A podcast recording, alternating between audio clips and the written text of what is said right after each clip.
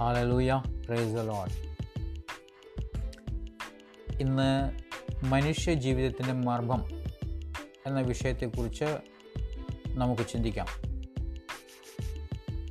അതിനായിട്ട് റോമർ 9-ാം അധ്യായം 23-ാം വാക്യം, ദൈവം ജാതികളിൽ നിന്ന് വിളിച്ച് തൻ്റെ തേജസ്സിനായി മുന്നൊരുക്കിയ കരുണാപാത്രങ്ങളായ നമ്മിൽ തൻ്റെ തേജസ്സിൻ്റെ ധനം വെളിപ്പെടുത്തുവാൻ ഇച്ഛിക്കുന്നു.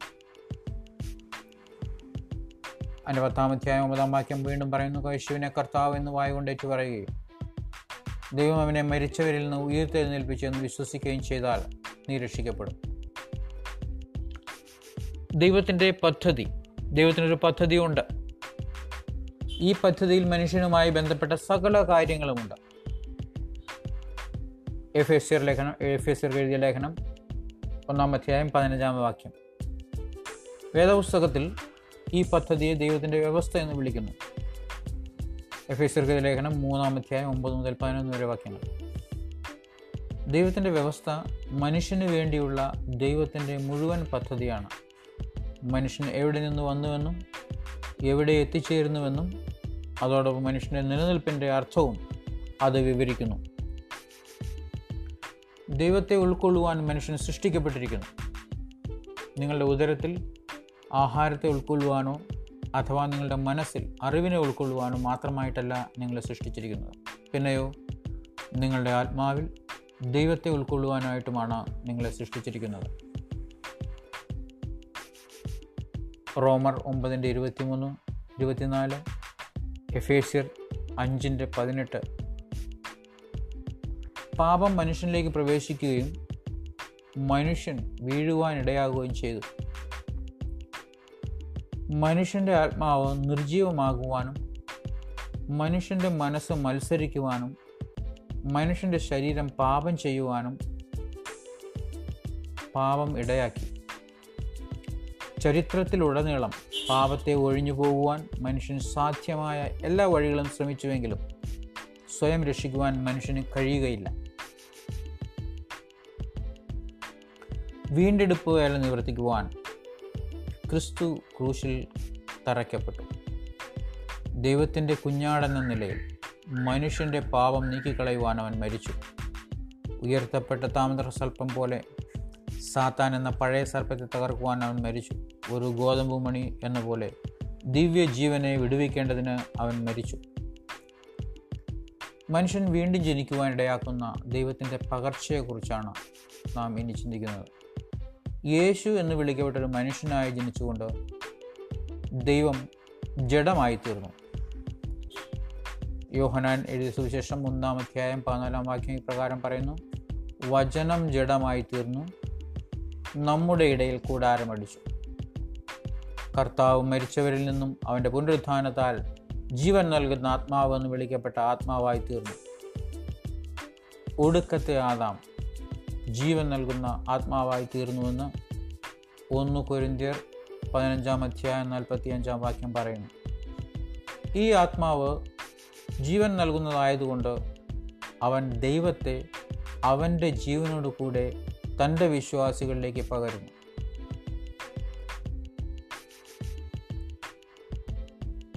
നിത്യതയിൽ ഉള്ള ദൈവം മനുഷ്യനായി അവതരിക്കുകയും ഭൂമിയിലേക്ക് ഇറങ്ങി വരികയും മനുഷ്യ ജീവിതം നയിക്കുകയും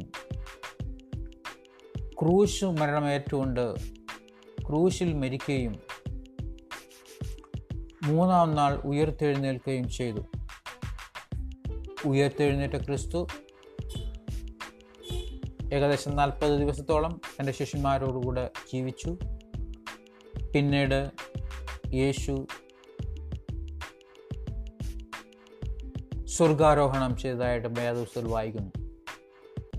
സ്വർഗാരോഹണം ചെയ്ത യേശു പിതാവിൻ്റെ വലത്ത് ഭാഗത്ത് സിംഹാസനസ്ഥനായി. എല്ലാ വാഴ്ചകൾക്കും അധികാരങ്ങൾക്കും മേലായി ദൈവം അവനെ ഇരുത്തി. എല്ലാ വാഴ്ചകളെയും അധികാരങ്ങളെയും അവൻ പാദം കീഴ്ക്കൊണ്ടുവന്നു. മുൻപ് കേട്ടതുപോലെ ഒടുക്കത്തെയും ആദാമായ ക്രിസ്തു ജീവൻ നൽകുന്ന ആത്മാവായി തീർന്നു. നമ്മുടെ ആത്മാവിലേക്ക് ദൈവത്തിൻ്റെ പകർച്ച കൊണ്ടുവരുന്നു. നാം എന്താണ് ചെയ്യേണ്ടത്? നമ്മുടെ ഹൃദയം ദൈവത്തിലേക്ക് തിരിക്കുക, മാനസാന്തരപ്പെടുക. മാനസാന്തരപ്പെടുക എന്നത് മനസ്സിലൊരു മാറ്റം ഉണ്ടാകുക എന്നതാണ്. മത്തായി എഴുതിയ സുവിശേഷം 4-ാം അധ്യായം 17-ാം വാക്യം ഇങ്ങനെ പറയുന്നു: ദൈവരാജ്യം സമീപിച്ചിരിക്കയാൽ മാനസാന്തരപ്പെടുക. വിശ്വസിക്കുക. മാനസാന്തരപ്പെടണമെങ്കിൽ നാം ദൈവത്തിങ്കിലേക്ക് നമ്മുടെ ഹൃദയത്തെ തിരിക്കുകയും കർത്താവായ യേശുവിൽ വിശ്വസിക്കുകയും അവനെ കൈക്കൊള്ളുകയും ചെയ്യേണ്ട ഒരു കാര്യമുണ്ട്. വിശ്വസിക്കുന്ന എന്നാൽ സ്വീകരിക്കുക എന്നാണ് അർത്ഥം. അവനെ കൈക്കൊണ്ട് അവൻ്റെ നാമത്തിൽ വിശ്വസിക്കുന്ന ഏവർക്കും ദൈവമക്കളാകുവാൻ അവൻ അധികാരം കൊടുത്തുവെന്ന് യോഹന്നാൻ എഴുതിയ സുവിശേഷം 1-ാം അധ്യായം 12-ാം വാക്യത്തിൽ വായിക്കുന്നു.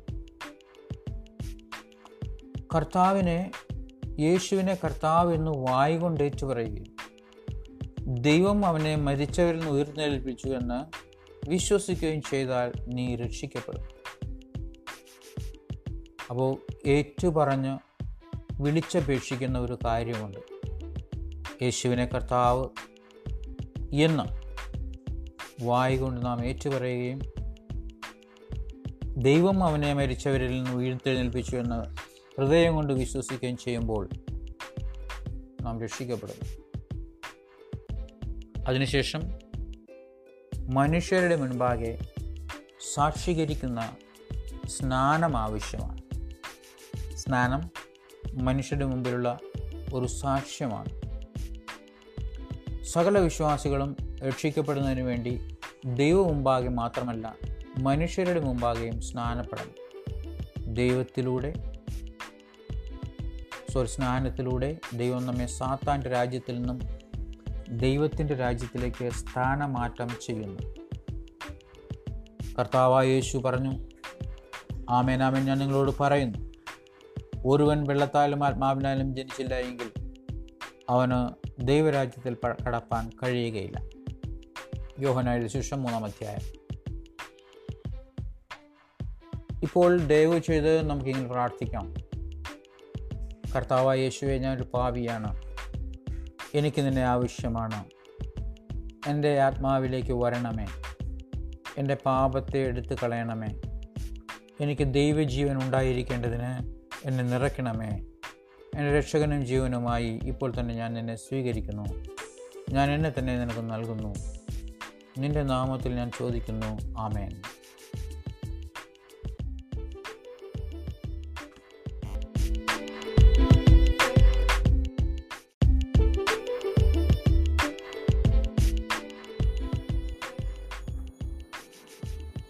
മനുഷ്യ ജീവിതത്തിൻ്റെ അർത്ഥമായ ക്രിസ്തു. കൊലോസ്യർ 3:4 ഇപ്രകാരം പറയുന്നു: നമ്മുടെ ജീവനായ ക്രിസ്തു വെളിപ്പെടുമ്പോൾ നിങ്ങളും അവനോടുകൂടെ തേജസ്സിൽ വെളിപ്പെടും.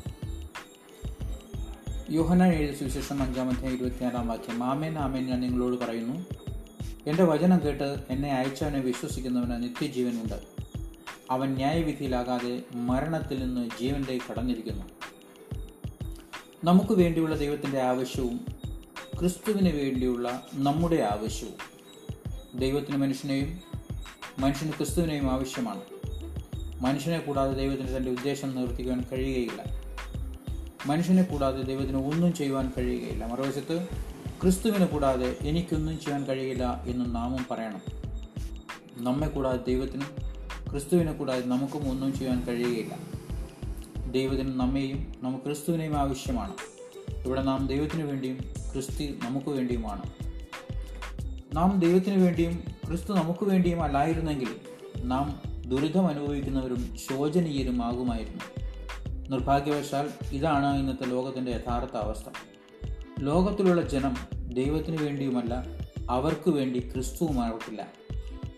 അവരാൽ തന്നെയും അവരിൽ തന്നെ ആശ്രയിച്ചുകൊണ്ട് അവർ മുന്നോട്ട് പോകുന്നു. എന്നാൽ നാം ദൈവത്തിനു വേണ്ടിയും ക്രിസ്തു നമുക്ക് വേണ്ടിയുമുള്ളത് കൊണ്ടാണ് ഉള്ളതുകൊണ്ട് ക്രിസ്ത്യാനികളായ നാം വ്യത്യസ്തരാണ്. ക്രിസ്തുവിനെ നമ്മുടെ ജീവനായെടുക്കുന്നത്. മാനുഷികമായി പറയട്ടെ, നിരവധി കാര്യങ്ങൾ ചെയ്യുവാൻ നാം അപ്രാപ്തരാണെങ്കിലും നമുക്ക് എല്ലാവർക്കും ശ്വസിപ്പാനും കുടിക്കുവാനും തിന്നുവാനും കഴിയും. ഈ കാര്യങ്ങൾ ചെയ്യുവാൻ ചെറിയ കുഞ്ഞുങ്ങൾക്ക് പോലും കഴിയും. അവരെ ആരും പഠിപ്പിക്കേണ്ട ആവശ്യമില്ല. അതേ രീതിയിൽ ആത്മീക മണ്ഡലത്തിൽ നാം അപ്രാപ്തരാണെങ്കിലും നമുക്ക് ക്രിസ്തുവിനെ ഉള്ളിലേക്ക് ശ്വസിക്കുവാനും ക്രിസ്തുവിനെ കുടിക്കുവാനും നമ്മുടെ ആഹാരമായ ക്രിസ്തുവിനെ ഉള്ളിലേക്ക് എടുക്കുവാനും കഴിയും. ക്രിസ്തു ശ്വാസമായ വായുവും പാനീയമായ വെള്ളവും ആഹാരമായ അപ്പവുമാണ്. അതുകൊണ്ട് നമുക്കെല്ലാവർക്കും ക്രിസ്തുവിനെ ഉള്ളിലേക്ക് എടുക്കുവാൻ കഴിയും. നാം അവനെ നമ്മളാൽ തന്നെ ആവിഷ്കരിക്കണമെന്നോ അവനു വേണ്ടി നമ്മളാൽ എന്തെങ്കിലും ചെയ്യണമെന്നോ ഉള്ള ഒരു താല്പര്യവും ദൈവത്തിനില്ല. ക്രിസ്തുവിനെ നമ്മുടെ ജീവനായി എടുത്തുകൊണ്ട് നാം അവനെ ആവിഷ്കരിക്കണമെന്നും അവനുവേണ്ടി കാര്യങ്ങൾ ചെയ്യണമെന്നുമാണ് ദൈവത്തിൻ്റെ താല്പര്യം.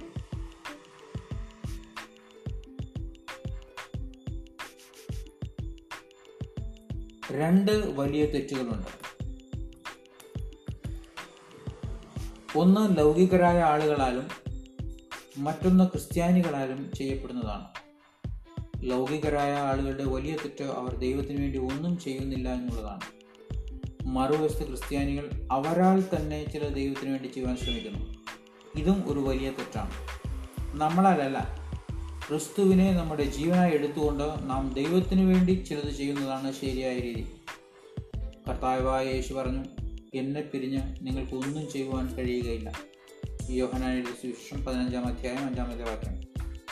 കൂടാതെ അപ്പോസ്തലനായ പൗലോസ് പറഞ്ഞു, എന്നെ ശക്തനാക്കുന്നവൻ മുഖാന്തരം എനിക്ക് സകലവും ചെയ്യുവാൻ കഴിയും. അപ്പോസ്തലനായ പൗലോസ് ഫിലിപ്പിയർക്ക് എഴുതിയ ലേഖനം 4-ാം അധ്യായം 13-ാം വാക്യം. ക്രിസ്തുവില്ലാതെ നമുക്കൊന്നും ചെയ്യുവാൻ കഴിയുകയില്ല, എന്നാൽ ക്രിസ്തുവിനോട് കൂടെയും ക്രിസ്തുവിലും നമുക്ക് എല്ലാ കാര്യങ്ങളും ചെയ്യുവാൻ കഴിയും. യോഹന്നാന്റെ സുവിശേഷം 14:20 കർത്താവ് ശിഷ്യന്മാരോട് പറഞ്ഞു, ഞാൻ എൻ്റെ പിതാവിലും നിങ്ങൾ എന്നിലും ഞാൻ നിങ്ങളിലും എന്ന് നിങ്ങൾ അന്ന് അറിയും. അതിനാൽ നാം ക്രിസ്തുവിനെ കൂടാതെയുള്ളവരല്ല. നമുക്ക് ക്രിസ്തുവുണ്ട്, നാം ക്രിസ്തുവിലാണ്. ജനങ്ങൾ തെറ്റായ വഴിയിലായതുകൊണ്ട് ഇന്നത്തെ മനുഷ്യ സമൂഹത്തിൽ ദുരഭിമാനവും ദുരിതവുമല്ലാതെ മറ്റൊന്നുമില്ല. അവർക്ക് ദൈവമായി യാതൊരു കാര്യവുമില്ല. എന്നാൽ ക്രിസ്ത്യാനികളാൽ അവരാൽ തന്നെ ദൈവത്തിന് വേണ്ടി ചിലത് ചെയ്യുവാൻ ശ്രമിക്കുന്നു. ഈ യുഗത്തിൻ്റെ അവസാനത്തിൽ മുഖ്യമായും യുവതലമുറയിലൂടെ കർത്താവ് ചിലത് പ്രതിധരിക്കുവാൻ പോകുന്നു. അതുകൊണ്ട് യുവാക്കളെല്ലാം തങ്ങളുടെ ജീവനായി ക്രിസ്തുവിനെ എടുത്തുകൊണ്ട് ദൈവത്തിന് വേണ്ടി എങ്ങനെയായിരിക്കണമെന്ന് പഠിക്കേണ്ടിയിരിക്കുന്നു. നിങ്ങളിവിടെ എന്താണ് ചെയ്യുന്നതെന്ന് ഞാൻ നിങ്ങളോട് ചോദിക്കുന്നുവെങ്കിൽ പഠിക്കുന്നുവെന്നോ ജോലി ചെയ്യുന്നുവെന്നോ നിങ്ങൾ പറയരുത്. മറിച്ച് ഞാനിവിടെ ഇന്ത്യയിൽ ദൈവത്തിന് വേണ്ടിയാണെന്ന് പറയണം. എന്താണ് ഇവിടെ യുവാക്കൾ ചെയ്യുന്നത്? അവർ ഇവിടെ ദൈവത്തിന് വേണ്ടിയാണ്. ഏത് രീതിയിൽ അവരുടെ ജീവനായി ക്രിസ്തുവിനെ എടുത്തുകൊണ്ട് അവർ ക്രിസ്തുവിനെ ശ്വസിക്കുകയും ക്രിസ്തുവിനെ കുടിക്കുകയും ക്രിസ്തുവിനെ തിന്നുകയും ചെയ്യുന്നുവെന്ന് ഇത് അർത്ഥമാക്കുന്നു. നമ്മെ കൂടാതെ ദൈവത്തിനും ക്രിസ്തുവിനെ കൂടാതെ നമുക്ക് ഒന്നും ചെയ്യുവാൻ കഴിയുകയില്ല. ക്രിസ്തുവിനെ നമ്മുടെ ജീവനായി എടുക്കുവാനുള്ള പാത്രങ്ങളാണ് നാം. നമ്മുടെ ജീവനായി ക്രിസ്തുവിനെ എടുക്കുവാനുള്ളവരാണ് നാം എന്നത് എത്ര അത്ഭുതാവഹമാണ്. മൃഗങ്ങൾ ക്രിസ്തുവിനെ ജീവനായി എടുക്കുവാൻ സൃഷ്ടിക്കപ്പെട്ടവയല്ല. നാം എല്ലാവരും ക്രിസ്തുവിനെ സ്വീകരിക്കാൻ യോഗ്യതയുള്ളവരാണ്. ജീവനായ ക്രിസ്തുവിന് വേണ്ടിയുള്ള നമ്മുടെ ആവശ്യം. എന്തെങ്കിലും ചെയ്യണമെങ്കിൽ നമുക്ക് ശരിയായ ജീവൻ ഉണ്ടായിരിക്കണം. പട്ടിക്ക് കുരയ്ക്കുന്ന ഒരു ജീവനായ പട്ടിജീവനുള്ളത് കൊണ്ട് അത് കുരയ്ക്കുന്നു. പൂച്ചജീവൻ്റെ കഴിവ് നിമിത്തം ഒരു പൂച്ചയ്ക്ക് എലികളെ പിടിക്കുവാനുള്ള പ്രാപ്തിയുമുണ്ട്. എന്നാൽ നമുക്ക് ഈ പ്രാപ്തിയില്ല. അതുപോലെ നാം ദൈവത്തെ ആവിഷ്കരിക്കുകയും ദൈവത്തിൻ്റെ അധികാരത്തെ പ്രയോഗിക്കുകയും ചെയ്യണമെങ്കിൽ അത് ചെയ്യുവാനുള്ള ജീവൻ നമുക്ക് ആവശ്യമാണ്. മനുഷ്യജീവൻ ദൈവത്തെ ആവിഷ്കരിക്കുവാനോ ദൈവത്തിൻ്റെ അധികാരത്തെ പ്രയോഗിക്കുവാനോ കൊള്ളാവുന്നതല്ല. എന്നാൽ മനുഷ്യജീവൻ ദൈവത്തെ ആവിഷ്കരിക്കുവാനും ദൈവത്തെ പ്രതിനിധീകരിക്കുവാനുമുള്ള മറ്റൊരു ജീവനെ സ്വീകരിക്കുവാനും കൊള്ളാവുന്നതാണ്. പട്ടിജീവനോ പൂച്ചജീവനോ പക്ഷിജീവനോ പോലുള്ള എല്ലാ മൃഗജീവനും മറ്റൊരു ജീവൻ സ്വീകരിക്കാൻ കൊള്ളാവുന്നതല്ല. ഈ രീതിയിൽ ദൈവം അവയെ സൃഷ്ടിച്ചില്ല. എന്നാൽ മറ്റൊരു ജീവനെ സൃഷ്ടിക്കാനുള്ള ഒരേ രീതിയിൽ ദൈവം നമ്മെ സൃഷ്ടിച്ചിരിക്കുന്നു. ഈ ജീവൻ ദൈവത്തിൻ്റെ തന്നെ ജീവനായ നിത്യജീവനാണ്. അത് ക്രിസ്തുവാണ്. നമ്മുടെ ജീവനായി നമ്മിലേക്ക് ദൈവത്തെ തന്നെ സ്വീകരിക്കുന്നതിന് ദൈവം നമ്മെ സ്വീകരിക്കുവാൻ തക്ക അവയവമായ മനുഷ്യാത്മാവോടുകൂടെ സൃഷ്ടിച്ചു. മനുഷ്യജീവന ദൈവത്തെ ആവിഷ്കരിക്കുവാൻ പ്രാപ്തിയില്ല, ദൈവത്തിൻ്റെ അധികാരത്തെ പ്രയോഗിക്കുവാൻ കൊള്ളാവുന്നതുമല്ല. എന്നാൽ ഒരു കാര്യത്തിന് മനുഷ്യജീവൻ നല്ലതാണ്, നിത്യജീവൻ എന്ന പ്രാപ്തിയുള്ള ജീവനെ സ്വീകരിക്കുവാൻ. പുത്രനുള്ളവന് ജീവനുണ്ട്, ദൈവപുത്രനില്ലാത്തവന് ജീവനില്ല. ക്രിസ്തുവിനെ നമ്മെ തന്നെ തുറന്നു കൊടുക്കുന്നതും നമ്മുടെ ജീവനായി അവനെ സ്വീകരിക്കുന്നതും. ക്രിസ്തുവിനെ കൂടാതെ സകലവും ശൂന്യമാണ്, ക്രിസ്തുവിനെ കൂടാതെ സകലവും വ്യർത്ഥമാണ്. മനുഷ്യൻ പ്രപഞ്ചത്തിൻ്റെ അർത്ഥവും ക്രിസ്തു മനുഷ്യജീവിതത്തിൻ്റെ അർത്ഥവുമാണ്. മനുഷ്യൻ പ്രപഞ്ചത്തിൻ്റെ അർത്ഥമാണെങ്കിലും ക്രിസ്തുവിനെ കൂടാതെ മനുഷ്യന് ഉള്ളടക്കമോ യാഥാർത്ഥ്യമോ ഇല്ല. ക്രിസ്തുവിനെ കൂടാതെ മനുഷ്യൻ ശൂന്യമായ വെറുമൊരു പാത്രമാണ്. ശൂന്യമായ ഒരു പാത്രമെന്ന നിലയിൽ മനുഷ്യന് ഉള്ളടക്കമായി ക്രിസ്തുവിനെ ആവശ്യമാണ്. ഇതുകൊണ്ടാണ് നാം ക്രിസ്തുവിനെ നമ്മെ തന്നെ തുറക്കുകയും നമ്മുടെ ജീവനായി തന്നെ അവനെ സ്വീകരിക്കുകയും ചെയ്യേണ്ടത്. നിങ്ങളെ തന്നെ എല്ലാ സമയത്തും തുറക്കുകയും അവൻ്റെ നാമത്തെ വിളിക്കുകയും ചെയ്യേണ്ടത് ആവശ്യമാണ്. നിങ്ങളുടെ മനസ്സിൽ മതപരമോ ആത്മീയമോ ആയ യാതൊന്നും സൂക്ഷിക്കരുത്.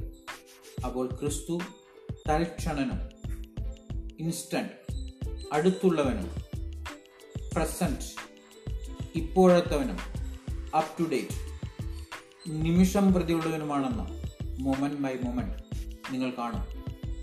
അവൻ ഈ നിമിഷമുള്ള ക്രിസ്തുവാണ്. ജനം നിങ്ങളെ തള്ളിക്കളയുകയും പീഡിപ്പിക്കുകയും ചെയ്ത നിമിഷം അവനാണ് ക്രിസ്തു. നിങ്ങളുടെ മനസ്സിൽ നിരവധി ഉപദേശങ്ങൾ സൂക്ഷിക്കരുത്. ഉപദേശങ്ങൾ പ്രവർത്തിക്കുന്നില്ല, ക്രിസ്തു മാത്രമാണ് പ്രവർത്തിക്കുന്നത്. ഈ ക്രിസ്തു ജീവിക്കുന്ന ക്രിസ്തുവാണ്. ഈ ക്രിസ്തു ഉപദേശപരമായ ക്രിസ്തുവോ ഉപദേശങ്ങളിലെ ക്രിസ്തുവോ അല്ല. പിന്നെയോ ജീവൻ നൽകുന്ന ആത്മാവെന്ന നിലയിൽ ഏറ്റവും അടുത്തുള്ളവനും യാഥാർത്ഥ്യവാനും പ്രായോഗികനുമായ ക്രിസ്തുവാണ്. സാധാരണ മട്ടിൽ അവനെ വിളിക്കുക. അവനെപ്പോഴും നമ്മുടെ കൂടെ ഉള്ളവനായ ജീവനുള്ള ആത്മാവാണ്.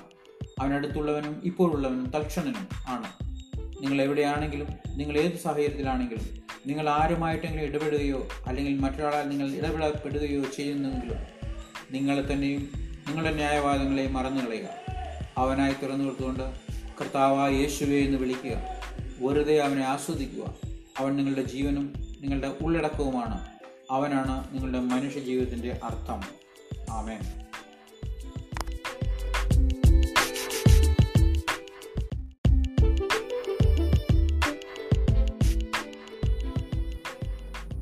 യഥാർത്ഥ സാമൂഹിക ജീവിതമായ സഭാജീവിതം. യോഹന്നാൻ എഴുതിയ സുവിശേഷം 13-ാം അധ്യായം 34-ാം വാക്യത്തിൽ നിങ്ങൾ തമ്മിൽ തമ്മിൽ സ്നേഹിക്കണമെന്ന് പുതിയൊരു കൽപ്പന ഞാൻ നിങ്ങൾക്ക് തരുന്നു, ഞാൻ നിങ്ങളെ സ്നേഹിച്ചതുപോലെ നിങ്ങളും തമ്മിൽ തമ്മിൽ സ്നേഹിക്കണം എന്ന് തന്നെ. 35-ാം വാക്യത്തിൽ നിങ്ങൾക്ക് തമ്മിൽ തമ്മിൽ സ്നേഹമുണ്ടെങ്കിൽ നിങ്ങൾ എൻ്റെ ശിഷ്യന്മാർ എന്ന് എല്ലാവരും അറിയും. ഒരു സാമൂഹിക ജീവിതം ഉണ്ടായിരിക്കുവാനുള്ള ദൈവത്താൽ സൃഷ്ടിക്കപ്പെട്ട ആഗ്രഹം. ചില തരത്തിലുള്ള സാമൂഹിക ജീവിതം ഉണ്ടായിരിക്കണമെന്ന് ആളുകൾ ആഗ്രഹിക്കുന്നു. ഈ ആഗ്രഹം വരുന്നത് നമ്മുടെ സ്വാഭാവിക ചമയത്തിൽ നിന്നാണ്. നമ്മുടെ സ്വാഭാവിക ചമയത്തിൽ, നമ്മുടെ സ്വാഭാവിക ജീവിതത്തിൽ ഒരു സമൂഹം മറ്റുള്ളവരുമായി ഒരുമിച്ച് കൂടുന്ന ഇടം ഉണ്ടായിരിക്കണമെന്ന ഒരു തരത്തിലുള്ള ആഗ്രഹമുണ്ട്. 1:26 ദൈവം ആദ്യം നമുക്ക് മനുഷ്യനെ ഉണ്ടാക്കാം എന്നും പിന്നീട് അവൻ വാഴട്ടെ എന്നും പറഞ്ഞു. അവർ വാഴട്ടെ എന്നും പറഞ്ഞു. മനുഷ്യൻ ഏകവചനമാണെങ്കിലും മനുഷ്യൻ്റെ സർവനാമമായ അവർ ബഹുവചനമാണ്. ദൈവം ഒരു മനുഷ്യനെയോ അതോ അനേകം മനുഷ്യരെയോ ഉണ്ടാക്കിയത്? എന്തുകൊണ്ടാണ് ദൈവം ഏകവചന നാമവും പിന്നീട് ബഹുവചന സർവനാമവും ഉപയോഗിച്ചത്? അവനൊരു മനുഷ്യനെയാണോ അതോ അനേകം മനുഷ്യരെയാണോ ഉണ്ടാക്കിയത്? ഒരു മനുഷ്യനിൽ ദൈവം അനേകം മനുഷ്യരെ ഉണ്ടാക്കിയെന്നതാണ് ഉത്തരം. അനേകം മനുഷ്യരോട് കൂടെ ദൈവം ഒരു മനുഷ്യനെ ഉണ്ടാക്കി എന്നും നിങ്ങൾക്ക് പറയുവാൻ കഴിയും. ദൈവത്തിൻ്റെ താല്പര്യത്തിൽ മനുഷ്യൻ സംഘാതമാണെന്ന് ഇത് അർത്ഥമാക്കുന്നു. ദൈവം ഒരു ആദാമിനെയും പിന്നീട് ഒരു അബ്രഹാമിനെയും അതിനുശേഷം ഒരു ദാവീദിനെയും അങ്ങനെ ദൈവം സൃഷ്ടിച്ചില്ല. ദൈവം ഒരു സംഘാത മനുഷ്യനെ, സകല മനുഷ്യരോടും കൂടെയുള്ള ഒരു മനുഷ്യനെ സൃഷ്ടിച്ചു. ദൈവത്തിൻ്റെ താല്പര്യത്തിൽ അവൻ ചെയ്തത് ഒരു സംഘാത കാര്യമായിരുന്നു. അതിനാൽ നാം എല്ലാവരും മനസ്സിലാക്കേണ്ടത് ഒരു സാമൂഹിക ജീവിതം ഉണ്ടായിരിക്കണമെന്ന ആഗ്രഹം മനുഷ്യപ്രകൃതത്തിൽ ദൈവത്താൽ സൃഷ്ടിക്കപ്പെട്ട ഒന്നായിരുന്നു എന്നാണ്. യഥാർത്ഥ സാമൂഹിക ജീവിതമായ സഭാജീവിതം. ക്രിസ്തുവിൽ നമുക്ക് എല്ലാവർക്കും ഒരേ ജീവനാണുള്ളത്. ഒരു പൊതുവായ ജീവനോടുകൂടെ നമുക്ക് പൊതുവായ ഒരു പ്രകൃതവും പൊതുവായ ഒരു ആഗ്രഹമുണ്ട്. നാം രക്ഷിക്കപ്പെട്ടതിന് ശേഷം നമ്മുടെ ഉള്ളിൽ പെട്ടെന്ന് കൂട്ടായ്മയ്ക്ക് വേണ്ടി നിർവ്യാജരായ ചില ക്രിസ്ത്യാനികളെ ബന്ധപ്പെടുവാനുള്ള ഒരു ആഗ്രഹമുണ്ട്. ഇതാണ് ഒരു സമൂഹത്തിന് വേണ്ടിയുള്ള, ഒരു സാമൂഹിക ജീവിതത്തിന് വേണ്ടിയുള്ള ആഗ്രഹം. സഭാജീവിതം ഒരു യഥാർത്ഥ സാമൂഹിക ജീവിതമാണ്. നാം തമ്മിൽ തമ്മിൽ സ്നേഹിക്കുന്നതിന് വേണ്ടിയുള്ള നമ്മുടെ പൊതുവായ മൂലകവും ജീവനുമായ ക്രിസ്തു. ഒരു പ്രത്യേക ജീവിതം നമുക്കുണ്ടായിരിക്കണമെന്ന് നാം ആഗ്രഹിക്കുന്നുവെങ്കിൽ ഒരു പ്രത്യേക ജീവൻ നമുക്ക് ആവശ്യമാണെന്ന് നാം അറിയേണ്ടതുണ്ട്. ഒരു സമൂഹത്തിലായിരിക്കുവാനുള്ള ആഗ്രഹമുള്ള ഒരു ജീവനോടുകൂടെ ദൈവം മനുഷ്യനെ സൃഷ്ടിച്ചുവെങ്കിലും ആ ജീവൻ നശിപ്പിക്കപ്പെടുകയും വിഷലിപ്തമാക്കപ്പെടുകയും ചെയ്തു. മറുവശത്ത് നമുക്ക് ദൈവത്താൽ സൃഷ്ടിക്കപ്പെട്ട ആഗ്രഹം ഉള്ളതുകൊണ്ട് മറ്റുള്ളവരോടൊത്ത് ജീവിക്കുവാനുള്ള ആഗ്രഹമുണ്ട്. സാത്താനാൽ നമ്മുടെ മനുഷ്യജീവൻ നശിപ്പിക്കപ്പെടുകയും ചീത്തയാക്കപ്പെടുകയും ചെയ്തുകൊണ്ട് നമ്മുടെ വീണുപോയ പ്രകൃതത്തിൽ സാമൂഹിക ജീവിതത്തിന് വേണ്ടിയുള്ള ശരിയായ ജീവൻ നമുക്കില്ല. എന്നാൽ ഇപ്പോൾ നമുക്ക് ക്രിസ്തുവുണ്ട്. ക്രിസ്തു അത്ഭുതവാനാണ്.